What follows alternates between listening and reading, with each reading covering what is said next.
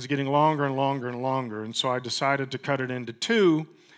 Do first part today, uh, second part next Sunday, and I'll call it a series. How does that sound? We'll call it a two sermon series rather than us being here till two o'clock. And so um, I, I, I, there's, there's, uh, there's some stuff that is, I think, very important for us to process. And I want, I want us to look at what is the difference between standing in the darkness and, and looking into the darkness. Those are, those are two different things. And I want to try to unpack that a little bit. What's the difference between being in the world but not of the world? That's the scriptural context for what I'm talking about. What does it mean to be light in the middle of that darkness? And that, uh, and that the danger of, of looking, instead of keeping your eyes on Jesus, looking into the darkness. That's where the trap lies, is, is, is taking that step. It starts with a look into the darkness. And and I was thinking about this Saturday. I was at uh, graduation for Air Academy, and uh, and my nephew Alex was graduating, and Jack was graduating from um, Air Academy, and, and and I was processing this, watching these these students graduating, and you know, walking across stage to get the the fake diploma, do all the stuff, and and, and just kind of thinking about this, and I know that, that some of this is just driven by just all the stuff I've been involved in being a representative over the last year, because it's been right, it's been a little bit more than a year now that I started the process. And, and these last four months of serving in the House, and I'm, and I'm processing this, watching these, these kids um, walk across stage. And to me, 17, 18 year olds are still kids, right? I, no disrespect whatsoever to the kids. But, uh, but it's just, I, I, mean, the older I get, you know, 25 year olds seem like kids to me nowadays. And, and I just, just processing this and watching and realizing that the, the vast difference between as they're graduating and they're, they're stepping into the world, how different that American world is now as when I graduated 15, 16 years ago. And uh, what, that, what that feels like, what that, what that seems like. Um, the stuff that is, that is so vastly different. The, the idea that we really, our, our First Amendment rights have been so squashed in the last, okay, 35 years or so when I graduated. But it's so different. What, what we even determine as First Amendment rights, right? How do we, how do we look at free speech? And how do we look at being offended? And, uh, and all the different things of that. You know, you have the right to, to um, be upset about being offended, but you don't have the right to stop everything that offends you. That's not a possibility. There are going to be some things that are offensive. You do not have the right to squash everything that offends you. And that is the norm for today. I was thinking about some of the, the processing, even just going to a job and working at a job. You know, a few weeks ago, um, President Biden made it a law now, well, it's executive order, that if you work in a government job, you have to go by certain guidelines. And some of those guidelines are you have to use the, the pronouns of the individual that is that whatever they say their pronouns are. And we were having a conversation just a few days ago with a guy that's that's uh, got a transgender person at work with them. And uh, what does that look like? How do you deal with this? How do you navigate this, knowing they need Jesus, but you can't say anything because now you're you're attacking them. If you say anything, you're attacking, and you're some kind of phobic. There's something phobic about you, or racist about you, or anything. And I even had this, I even had a very confrontational argument with the Speaker of the House because I said a, I gave a speech, and um, and she attacked me afterwards, personally and then publicly from the floor, and said that that was hate speech. And I told her in, in about 20 different ways in different volumes that just because she says something I say is hate speech does not make it hate speech.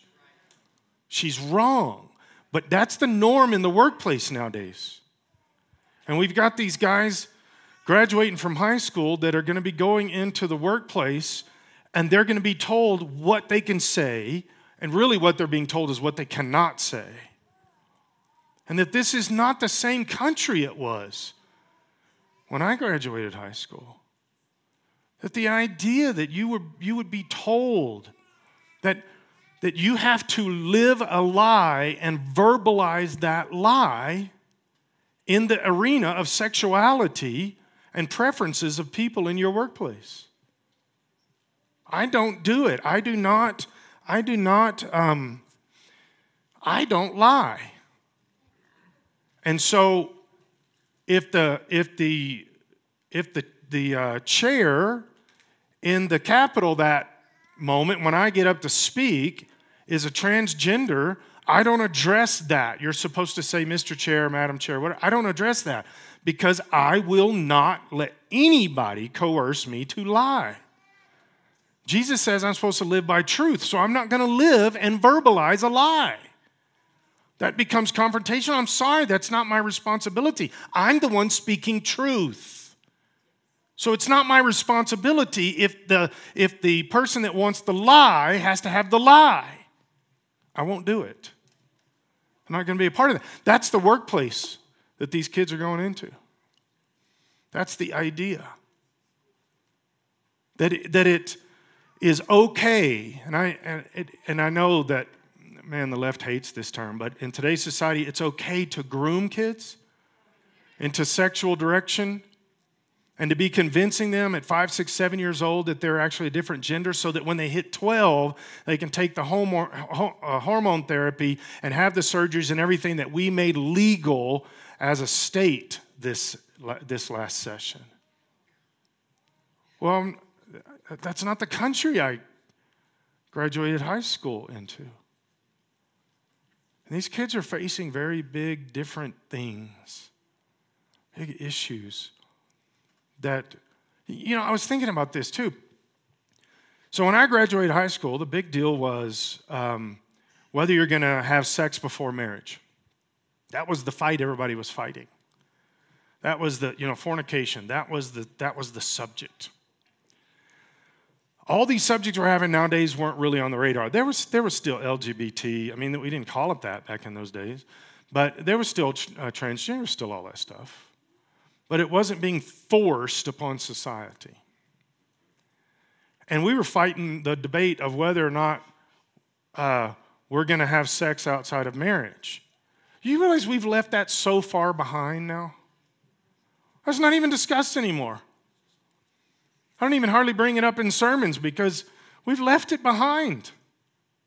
The TV show Friends made sure that we know you can have sex with anybody whenever you want, however you want, and it's okay. And you can also watch porn. That's what friends gave us. And, that, and we've left it behind. Now, back up even a little bit farther. How about things like lying, gossip, and stuff like that? The Bible still says there's sins, but we are so far past that now. Having a discussion with somebody about lying almost doesn't make sense unless you already have the moral foundation. I sat in the Capitol day after day after day and listened to way more lies than I ever heard truth blatant, knowingly lying to people. So I want us to, I want us to look at this in 1 John chapter 2. And then there's a, we're going through some, I'm going out of the, the first, second, and third Johns, and I'm going out of James. So it's going to be rough, okay? It's going to be a, be a rough morning. But I want us to really to get something here. Verse 15, 1 John chapter 2. Do not love this world, nor the things that it offers you. For when you love the world, you do not have the love of the Father in you. That's a huge statement. But here's the thing is how do you define that? Loving the world, not loving the world. You know, being in the world but not of the world. And here's what I've realized over the years that I can give some macro definitions and I'm going to do that. But really this is individualistic. Only you will know if you're truly loving the world. And we and I'm broaden that out as I get down through this, we're going to look at some different things, but the, the, the darkness, the evil, the world system, that's another way to say it. Do you love the world system? That's actually what John 3:16 is addressing is the world system. I've preached about that before. It doesn't, that doesn't mean people, it means the system that includes people. that, that, that there is a, a demonic thing called the world. Scripture tells us that Satan is in charge of the world. That's part of the deal with, with Jesus' redemption plan, which we usually only focus on the individual human when it comes to salvation. That's why I like to use the word redemption sometimes, because redemption means more than salvation of an individual so they can get to heaven. It means God bringing every, Jesus, through his blood, bringing everything back into reconcilia- reconciliation to God the Father. That's why Jesus uses terms like all of creation is groaning. That's not people. That's the, the system God created, and Satan circumvented it through Adam and Eve and took control of this thing. So when we say, do not love this world, what are we talking about? You have to figure that out yourself. What are the things of the world that you would potentially be loving to the point where you fall into this scripture that you're no, lover, no longer loving the Father because you're loving the world? Only you can answer that for you. I mean, sometimes people from the outside can see that because it's gotten so bad, right? But you have to be able to answer that question for you. What is the, what is the things of the world? Because he says, if you, if you do, if you love the world, you don't have the love of the Father in you. For the world offers only a craving for physical pleasure, craving for everything we see, and pride in our achievements and possessions. Do you realize what's not in that list? Anything eternal. It's only temporal. Everything there is temporal. It has to do with, with sensory and idea and thought, direction. And it's all about you, and it's all temporary. This is how we love the world. These are not from the Father, but are from this world. And this world is fading away along with everything that people crave. That is a huge statement that we really don't process very much. All the things that we desire so much are fading away, they're going away. But anyone who does what pleases God will live forever. So, what does that mean for you? What does it mean for me? Do, do I love the things of the world? I, I, I question myself on this regularly. This is kind of a, I do this pretty consistently. I've got things throughout the year that I do, and I, one of the things is I read the book of James. I read the book of James every year. I actually read it a couple of times during the year. And every single time I'm like, oh, here we go. James is not polite. He's not nice. He's not that cozy little church world kind of thing that we that we struggle with. I was thinking about this the other day and I was thinking that somebody was, t- I saw online or something, somebody was writing like a 365 day devotional. I think that's cool. But, and then I got to thinking to myself, what if I wrote one? It would look very different than most of them. See, here's one of the things those things that you get, like it pops up on your phone, these are not bad. I'm, I'm picking on them just a little bit, but not horribly. It's, it's better to have that than nothing, okay? But having a scripture pop up on your phone, if that's all you're doing, eh, it's not very mature like, okay? That's like, that's like kindergarten stuff, okay? Um, dig in there a little bit. If that scripture really catches you, read the whole chapter or read the, you know, five or six chapters on either side. That's getting in and processing and saying, what are you really trying to say, Lord? But here's the thing take all of your 365 day pop up scriptures that you get and just, just make a little note on the calendar or something, however you want to do it, of every time you see the word repent in one of those. Just mark it on the calendar you're not going to have that many marks. You're going to have a lot of bless. You're going to have a lot of gift. You're going to have a lot of love. Those are important things. But after a while, you got to have a repent. And somewhere in there, you got to have a repent. But that's not how we think in American church. It's about how can I be blessed today?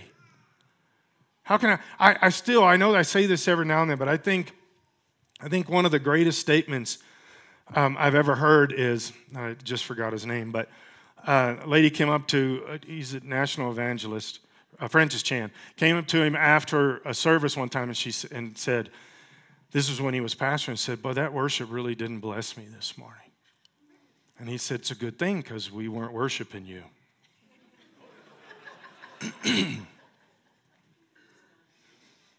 you should write that down.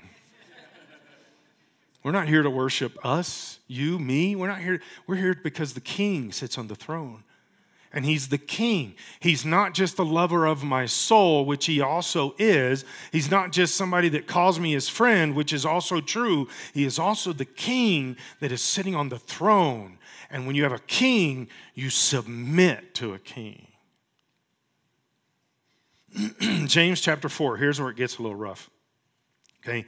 Now, I'm not doing this, I'm, the first sentence, I'm not reading this because I think we are quarreling and fighting in this church. That's not what I'm doing. In fact, I think we are really good about not doing that. But I don't know if you if you're trying to start something, I'm talking to you. Okay.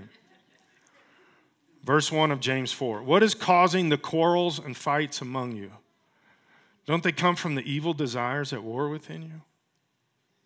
Think about this marriage. The how many of you just thought marriage when I said that? Okay. Um, think about marriage. You realize that, that, that the big fight's not disagreements. You're going to have disagreements um, and be doing everything right potentially. But when you really get into a, an argument, you're really at, at big odds with each other. Do you realize it's because it's coming from the evil desires within you? It's coming from rebellion, it's coming from selfishness. If all you did was, and I'm saying both people, if all you did was pray for your spouse, support your spouse, and do the best you can to submit to and honor your spouse so that they have everything that they need to serve God properly, you would never be in an argument. You would disagree about stuff. But the reason you have arguments and you can't come to an agreement is because one or both of you are dealing with self. It's what I want. It's what I need. How can I I get something? Why aren't you treating me right? All these things. It's self. Don't they come from the evil desires at war within you? You want what you don't have, so you scheme and kill to get it. I hope there's nobody in the room that's under that. If you're planning on killing somebody, please come talk to me. Unless it's me. and then go talk to the police officer out front. You are jealous of what others have but you can't get it. So you fight and wage war to take it away from them. Does that sound like our country right now or what? That, that, that whole few sentences, they're just, just, our country is just in that place. The evil and the scheming. And I kind of knew this ahead of time before I went to the Capitol. I mean, I did, but to see it every day and to see it played out, I did not realize the level of corruption that is in the leaders of our state. The, and I guess as a legislator, I'm a leader in the state. But it, it's, amazed, it's amazed me at how deep the corruption is, how deep the brokenness is, and how deep the evil is. That they will fight for anything to get their way, to get their little sidekick of money off to the side, and, and just the corruption. It is mind boggling. And it's also very blatant and out there. They just don't care. They don't care if you know. I, you know, a couple times I thought I should take a picture of this. I should record this. They don't care. Record it. They don't care. The, the broken corruption rules our state from the governor down. So who's going to tell? Who are you going to tell? The FBI? You going to tell the FBI? If you haven't been paying attention to the Durham report that just came out, that basically said, You're right, uh, Trump didn't do anything. We made it all up. But does anybody care? I mean, I care, but does any, does, is the other side care? No. Because we own the country and you can take a flying leap. We don't care. Guys, this is the darkness that I'm talking about. And then he says, Yet you don't have what you want because you don't ask God for it. What's he saying? You're going to get it yourself. You're trying to figure out your own path. You're trying to carve your own existence out. But you don't have what you want or need because you're not asking God, who is the originator of everything and actually in control of everything. You're not asking Him. If you ask God, and then the next sentence is even more challenging. And even when you ask, you don't get it because your motives are all wrong. You want only what will give you pleasure. that, that's convicting to me. I, I pray regularly, God, please don't let me get to that. Don't let me, and if I'm there, convict me. I don't want just what's about me. I don't, because why? You hear me say this regularly, but let me give you the, let me give you a little bit of me so you know. I know my propensity for this. I know my ability to be selfish. I know my ability to only be about me and what I want, my desires, and what pleases me, and all that. I know that. And I'm fighting against that. I've been fighting against it all my life. Well, there was a time frame I didn't. But I, I want what God wants. But I know my flesh does not want what God wants. So I have to fight that. The other day, we were at a restaurant and Linda gave me half of her bacon. And I, and I almost gave her a piece back because I'm trying to humble myself. But I'm not there yet, guys. I mean, I make jokes about it, but you guys understand what I'm talking about. The world is so enticing on so many different levels, so much stuff, so many things that Satan is going to try to tell you this is good for you, this will be beneficial, don't worry about it. I just had a recent conversation with somebody in Denver that, um, that uh, is caught up in an affair and trying to discuss this and process it. You know, it's, it's interesting to me because I've seen this so many times. I can't even count the number of times I've walked through this with uh, people. It's interesting how, how easily Satan can convince you at that moment it's not that big of a deal. This will be good for you. Or what Satan will do is tell you this is your real soulmate. The person you're married to, they're a loser. Right? And Satan convinces you this is good. Don't, don't, don't reach out for whatever just gives you pleasure. It's a, it's a dangerous trap fact, I had a pastor years ago. He was in his 70s. I was his youth pastor. He was in his 70s. And he would say this from the pulpit all the time, and it always made me very nervous. Because it, because I was 25 and he was 70, I had ideas of how 70 year olds look at sexuality, which was not accurate. As I get older, I realize that. But, and he would say, sometimes Sometimes when I want to have relations with Dorothy, I just say no because it's not always about me. I was like, I don't understand what you're saying. Why are you saying this? Because of the 70 thing, but also why? Okay, so you understand. Let's not pursue that. Verse 4 You adulterers.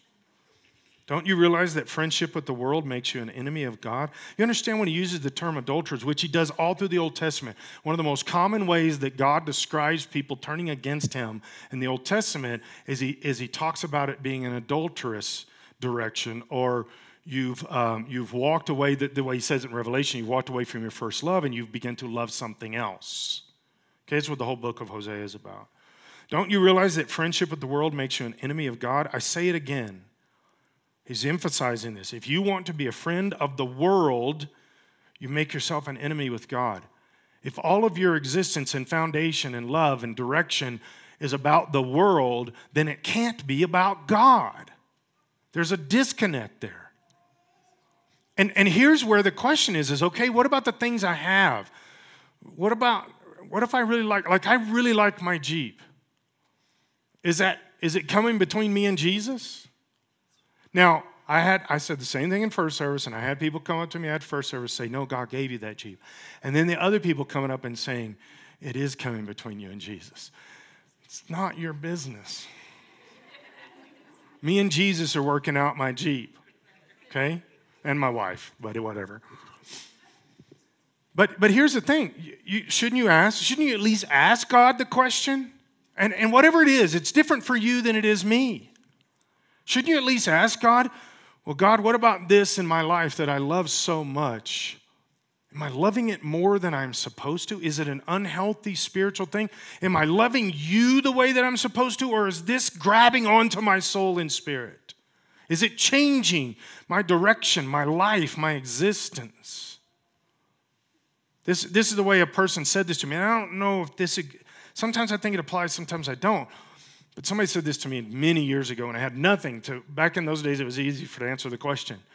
He said, What if your house burned down completely and everything you have is gone? Is there anything in there that spiritually would destroy you? Would really affect you? I was like, No. It's harder to ask that question truthfully of yourself the more things you get. Right?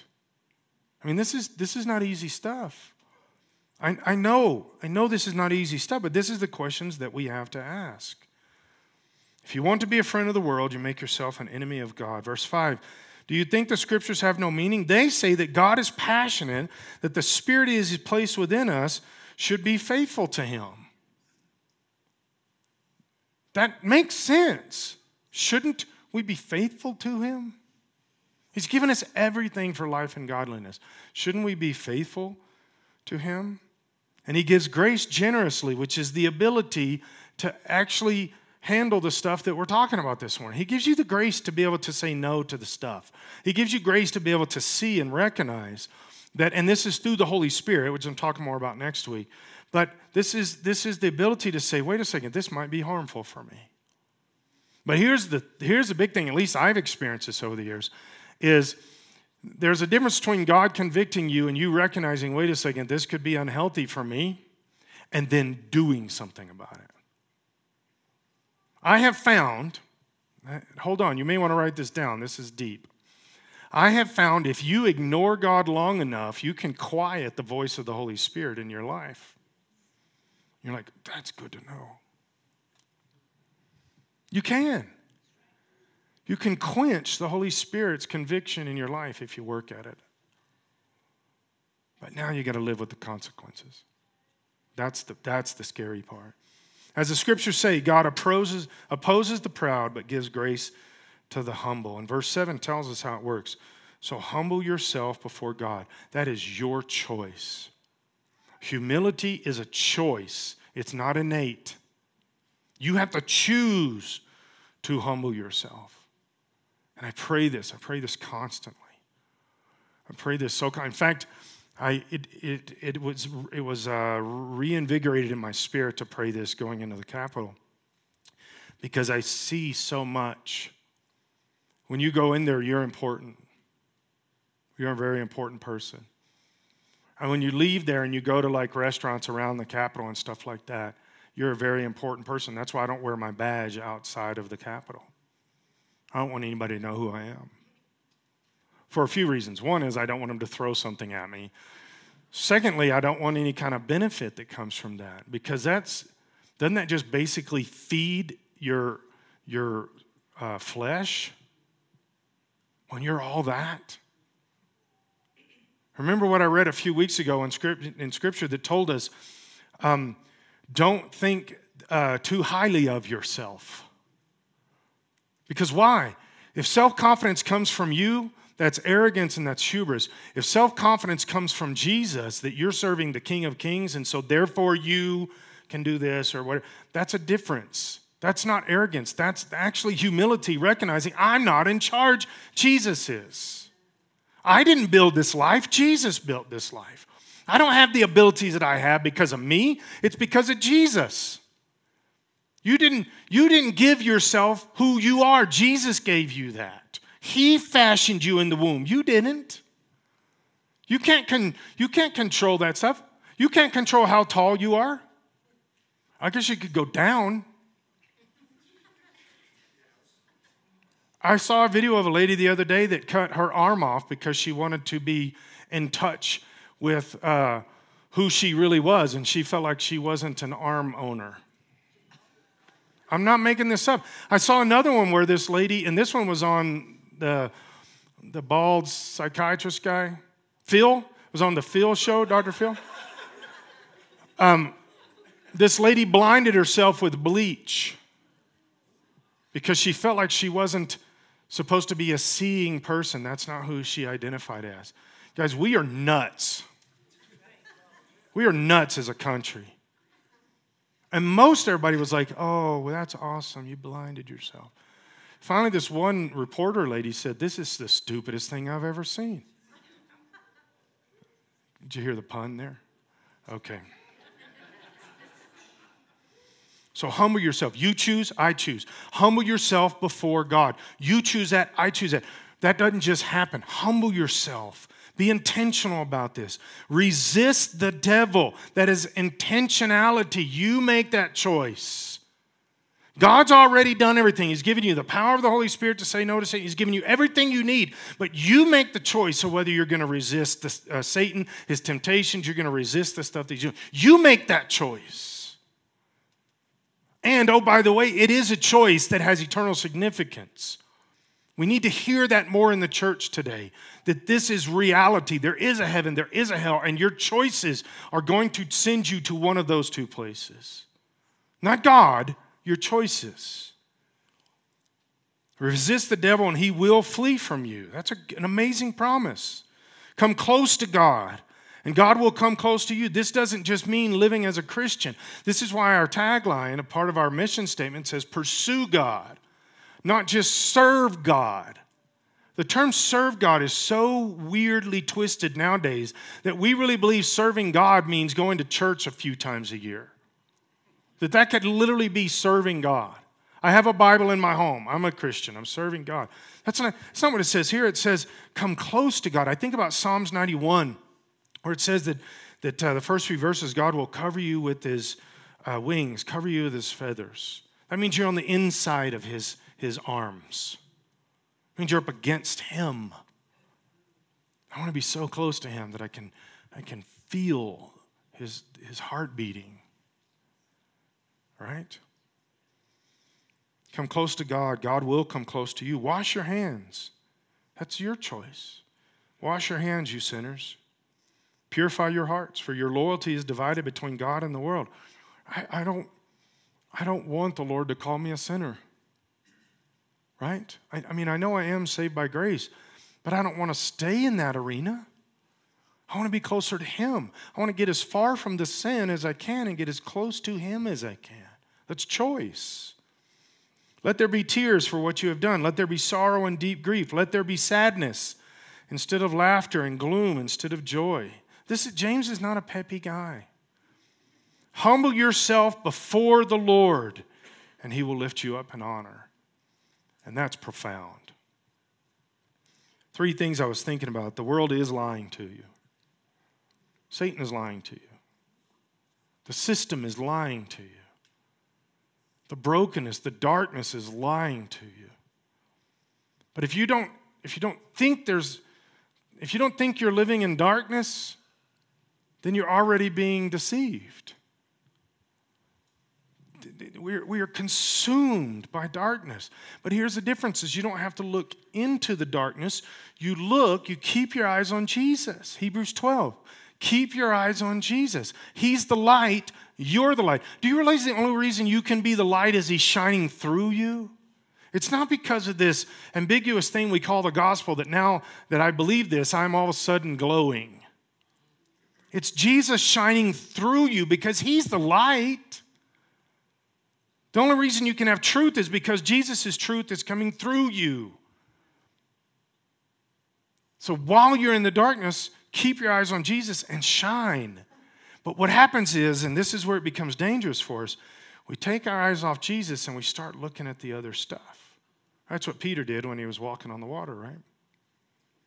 He began to take his eyes off Jesus and look at the, the thing. So, fear. That's what happened there. Same thing can happen with sin, with anything else. You start taking your eyes off Jesus and you start being enticed by what those, those other options are. That's where, that's where Satan now begins to squeeze in. And if he can stop you being that light, he's won. He's beat you and he's beat God's plan for you. Right? Be the light. The second thing is the world is trying to destroy. It's lying to you and it's also trying to destroy you. And, and here's the kicker, which is the foundation Satan is in charge of the world. So Satan is the one doing this stuff. Second Kings chapter 6. I'm just going to read a little bit of this. this is a, this is a wonderful story. It's a big, long story in Second Kings here. It has to do with Elisha.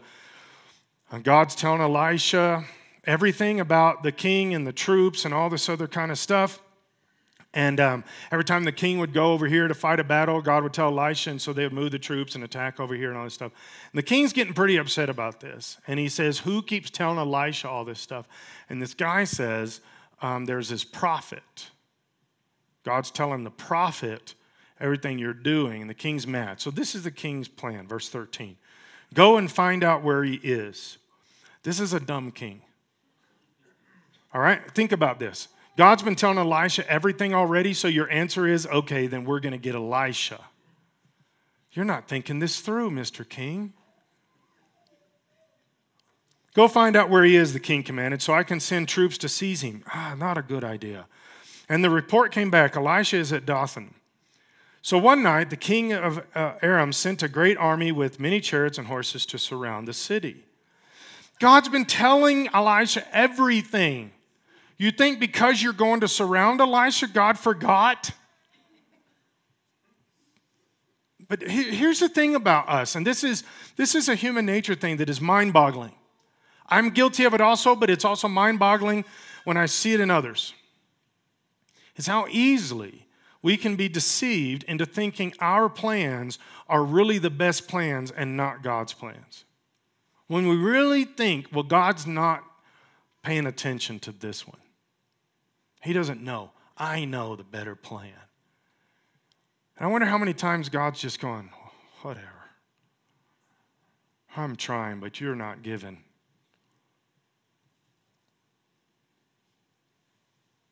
When the servant of the man of God, this is Elisha's servant, got up early the next morning and went outside, there were troops, horses, and chariots everywhere. So the servant, who has also been watching all of this stuff, freaks out. He's been watching God speak to Elisha and all these things. But now the, the, soldiers, it's easier for him to say, Yeah, God sent the soldiers over there and God sent the soldiers. But now the soldiers are looking him in the face. It's more difficult, right? It's personal. And he freaks out. Oh, sir, what are we going to do now? The young man cried to Elisha. Don't be afraid, Elisha told him, for there are more on our side than on, than on theirs. Doesn't it have a, a 1 John 4 4 feel? Greater, greater is he that's in me than he that's in the world. Right? Then Elisha prayed, O Lord, open his eyes and let him see. The Lord opened the young man's eyes, and when he looked up, he saw the hillside around Elisha was filled with horses and chariots of fire. I've prayed for this different times in my life. God, open my eyes so that I can see the angels with the fiery swords and all the stuff. Because I really, I really felt like I needed that at the moment. And for whatever reason, God has never answered that for me. But I'm also in a place of life now where He doesn't necessarily have to. I will. I'm anticipating that I will ask this again in my future. But I am also very much okay with God. I can read it right here in Your Word, and how many other times exactly the same thing happens throughout Scripture where God is in charge, God is in control of the whole thing. I still want to see a bunch of big angels with flaming swords. I mean, who doesn't, right? I would like to ask first, so I'm ready. Right? Okay. But but here's the reality I know Jesus will do this. And I know it's happening. I know when I'm walking through life, we always talk about um, our guardian angel, I believe strongly in guardian angels because I think Scripture teaches that. But we know that Satan is messing with us and doing all this stuff. But I also know that there are angels surrounding me. There are angels surrounding you. If not, you'd have been taken out a long time ago. God's protecting you, God's got his hands on you. That's the part of the reason I can prove that is because you're here and you're, and you're wanting God to do something, you're listening to God's word voluntarily, that means God is guiding you. Satan didn't bring you here, he's got his hands around you, he's walking with you. Maybe God will show you that physically. He hasn't me. If he does, come tell me. All right. Now I got to let you know right up front. I'm gonna I'm gonna probably not believe you at first. That's just sorry. Verse 18. As the Aramean army advanced toward him, Elisha prayed, Oh Lord, please make them blind. He had just opened his servants' eyes. Why can't he blind their eyes? Right? So the Lord struck them with blindness as Elisha asked, and the story gets even cooler after that, but I don't have time this morning. I, um, I have been praying, God, cause confusion in the capital, cause confusion with the, with the liberal mindset, cause confusion. The, one of the scriptures I've been using to pray that is God, help, help their chariot wheels come off. Right? That's from scripture. I've been praying that. Um, I saw an interview yesterday or the day before of people that are not, one of them's kind of conservative and one of them's not conservative, but they were just, it was a group that was interviewing a reporter actually. And they were, they were talking, doing this an hour plus interview, and I, I watched the whole thing. And they were, the whole interview was about how the Democrats are fighting with each other. The ultra liberals are fighting against the liberals. They like to call themselves moderates, but they're not anywhere close.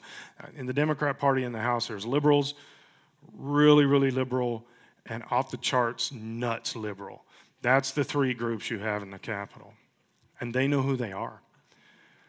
But now they're all fighting with each other. And some of you may not know, I didn't mention it last week, but the Monday night, our last Monday we were there, um, the entire Republican caucus that we'd been told no, they were misusing the rules. We'd got to a point where we weren't allowed to even speak about anything now.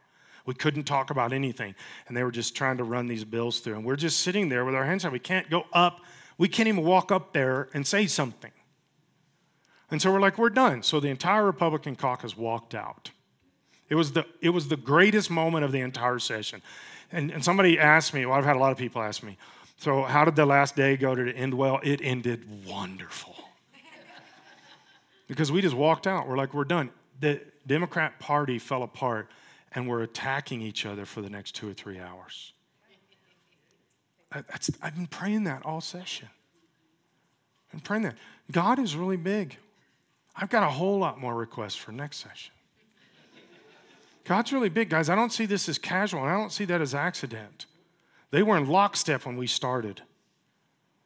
And they were, they were attacking, yelling at each other, screaming at each other, crying, all kinds of stuff. Here's my thing resist the devil and he will flee. So, I want to sum it up with reading three of the verses I've already read James 4, verse 7. So, humble yourself before God, resist the devil and he will flee from you.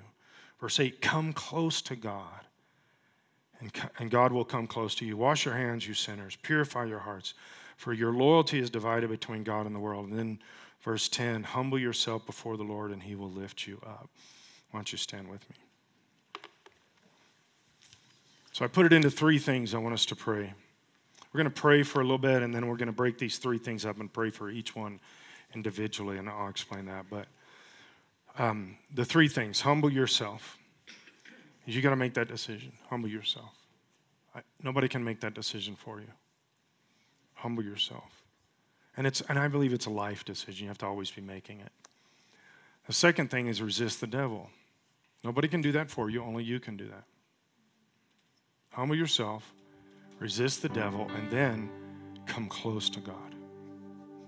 Don't leave that part out. Okay, come close to God. That's what we need is closeness. But really to come close to God, you have to humble yourself first. You have to. All right, let's pray. God, we lift ourselves up to you. We put ourselves on your altar. That you're the king and I'm not.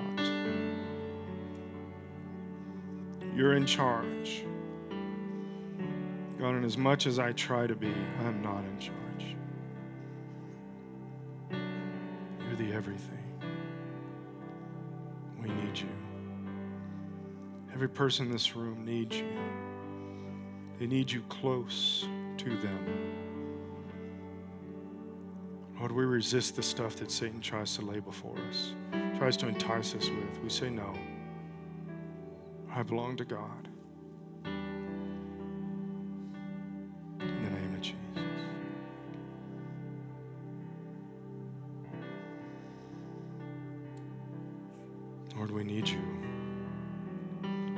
Hearts, our minds. Help us to be honest with you right now and honest with ourselves. In the name of Jesus.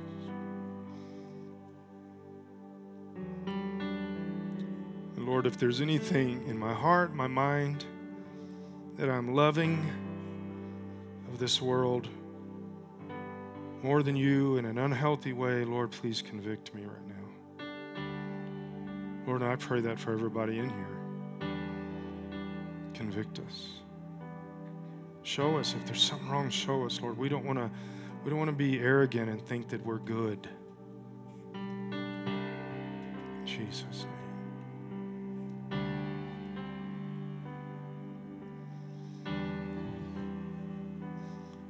I'm going to ask all three of these separately and so so keep your head bowed. I think that it'd be best if we do it that way.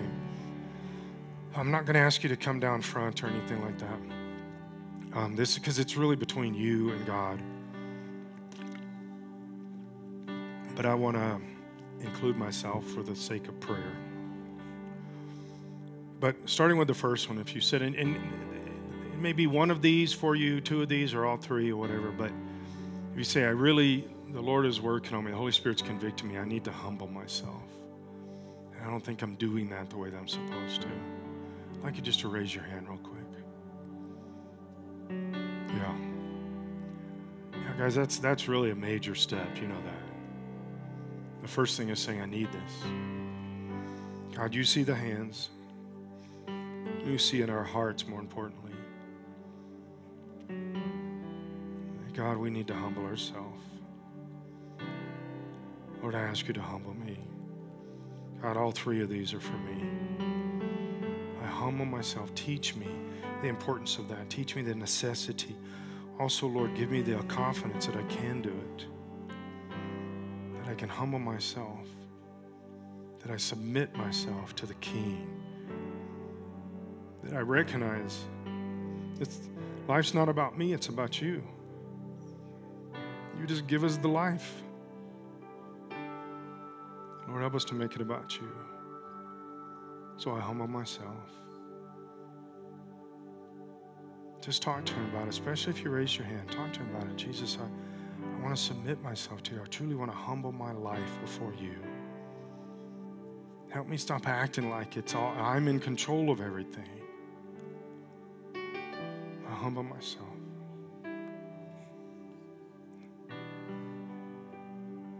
Jesus' name.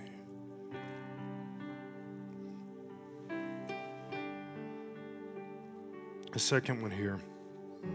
You're saying this is this is where I need this the most. I need I need to resist the devil more. I need to I need to see that. I need to learn that. I need to know that. If that's you, raise your hand. I need to resist the devil. Yeah.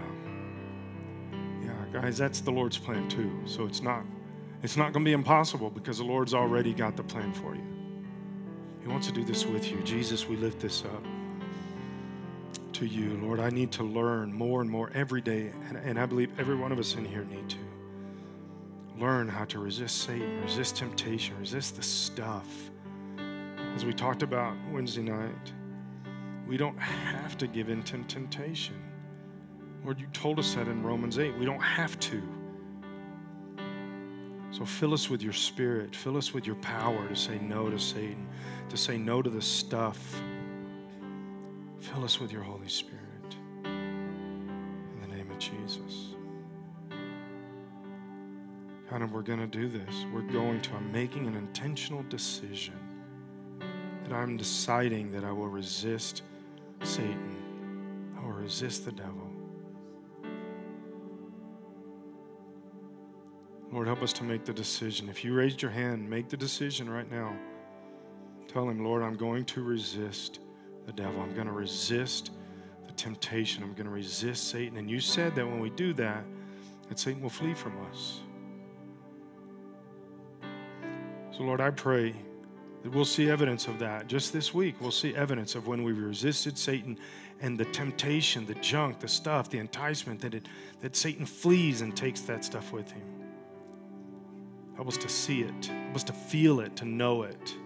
In Jesus' name. Jesus' name. Now, the last one, guys. You say, I really need this. I need to come close to God. And maybe I'm too far. I've got too much distance. I'm allowing there to be distance. Say, I've got to come close to God. If that's you, raise your hand. I've got to come close to God. I've got to. Lord, you know my heart with this. All these hands, Lord, we want you. We want to pursue you. As Church of Briargate, we want you, Lord God. You saw the hands. We want you. So breathe into this place, Jesus. Breathe your spirit into this place. Lord, in the same prayer I pray at the Capitol, I pray here. Lion from the tribe of Judah, roar in this place. Roar in our souls, in our minds, in our hearts. Roar in our lives so loudly that we begin to fear you at all new levels. Roar in this place. Jesus, we want to come close to you. Come up under your covering, under your protection, under your wings. Lord, we thank you for this. We thank you. Bless us with you this week. In Jesus' name. Bless us with you. Amen. So before noon tomorrow, God's going to give you the chance to let somebody know how amazing Jesus is. Take a chance and just tell them how much He loves them, how big He is, what He can do in their life. Take a chance. Tell them God will honor that in your life. It's a guarantee. So shake somebody's hand. Tell them you're glad they're here, even if you have to make it up. And we will see you Wednesday night. Have a great rest of your afternoon. Don't forget the journey at my house tonight.